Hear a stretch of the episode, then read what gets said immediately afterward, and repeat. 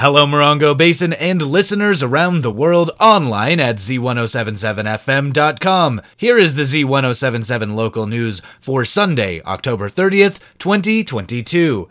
The controversial San Bernardino County Measure D, which Morongo Basin residents will vote upon in November, is a manifestation of a long simmering campaign by the county's ruling body, the San Bernardino County Board of Supervisors, to overturn a salary cap and term limits. 2022's Measure D has its roots in a 2020 ballot measure called Measure K, in which more than two thirds of San Bernardino County voters approved the ballot initiative that slashed annual compensation for the county supervisors from roughly $250,000 to $60,000 and set a term limit to a single four year stint. The County Board of Supervisors filed a lawsuit attempting to block Measure K from taking effect, and after passing through several courts, the measure was ultimately upheld. Measure D was created by the County Board of Supervisors after that decision.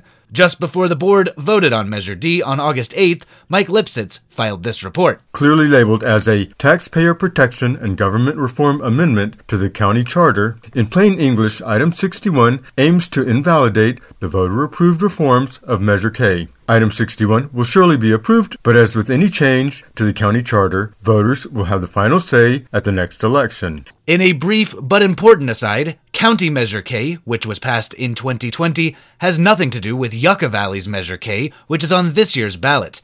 The Yucca Valley Measure K is related to taxing vacation rentals.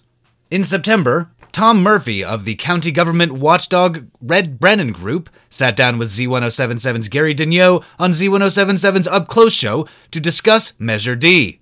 Your listeners, their tax dollars are paying for the county supervisors to overturn the to will of the people. the two thirds vote.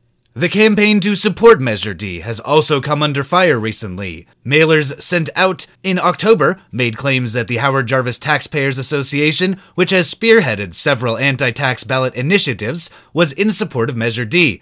Jon Coupal, president of the Howard Jarvis Taxpayers Association, has said that his organization has not offered any endorsement or support of Measure D. Once again, here's Mike Lipsitz.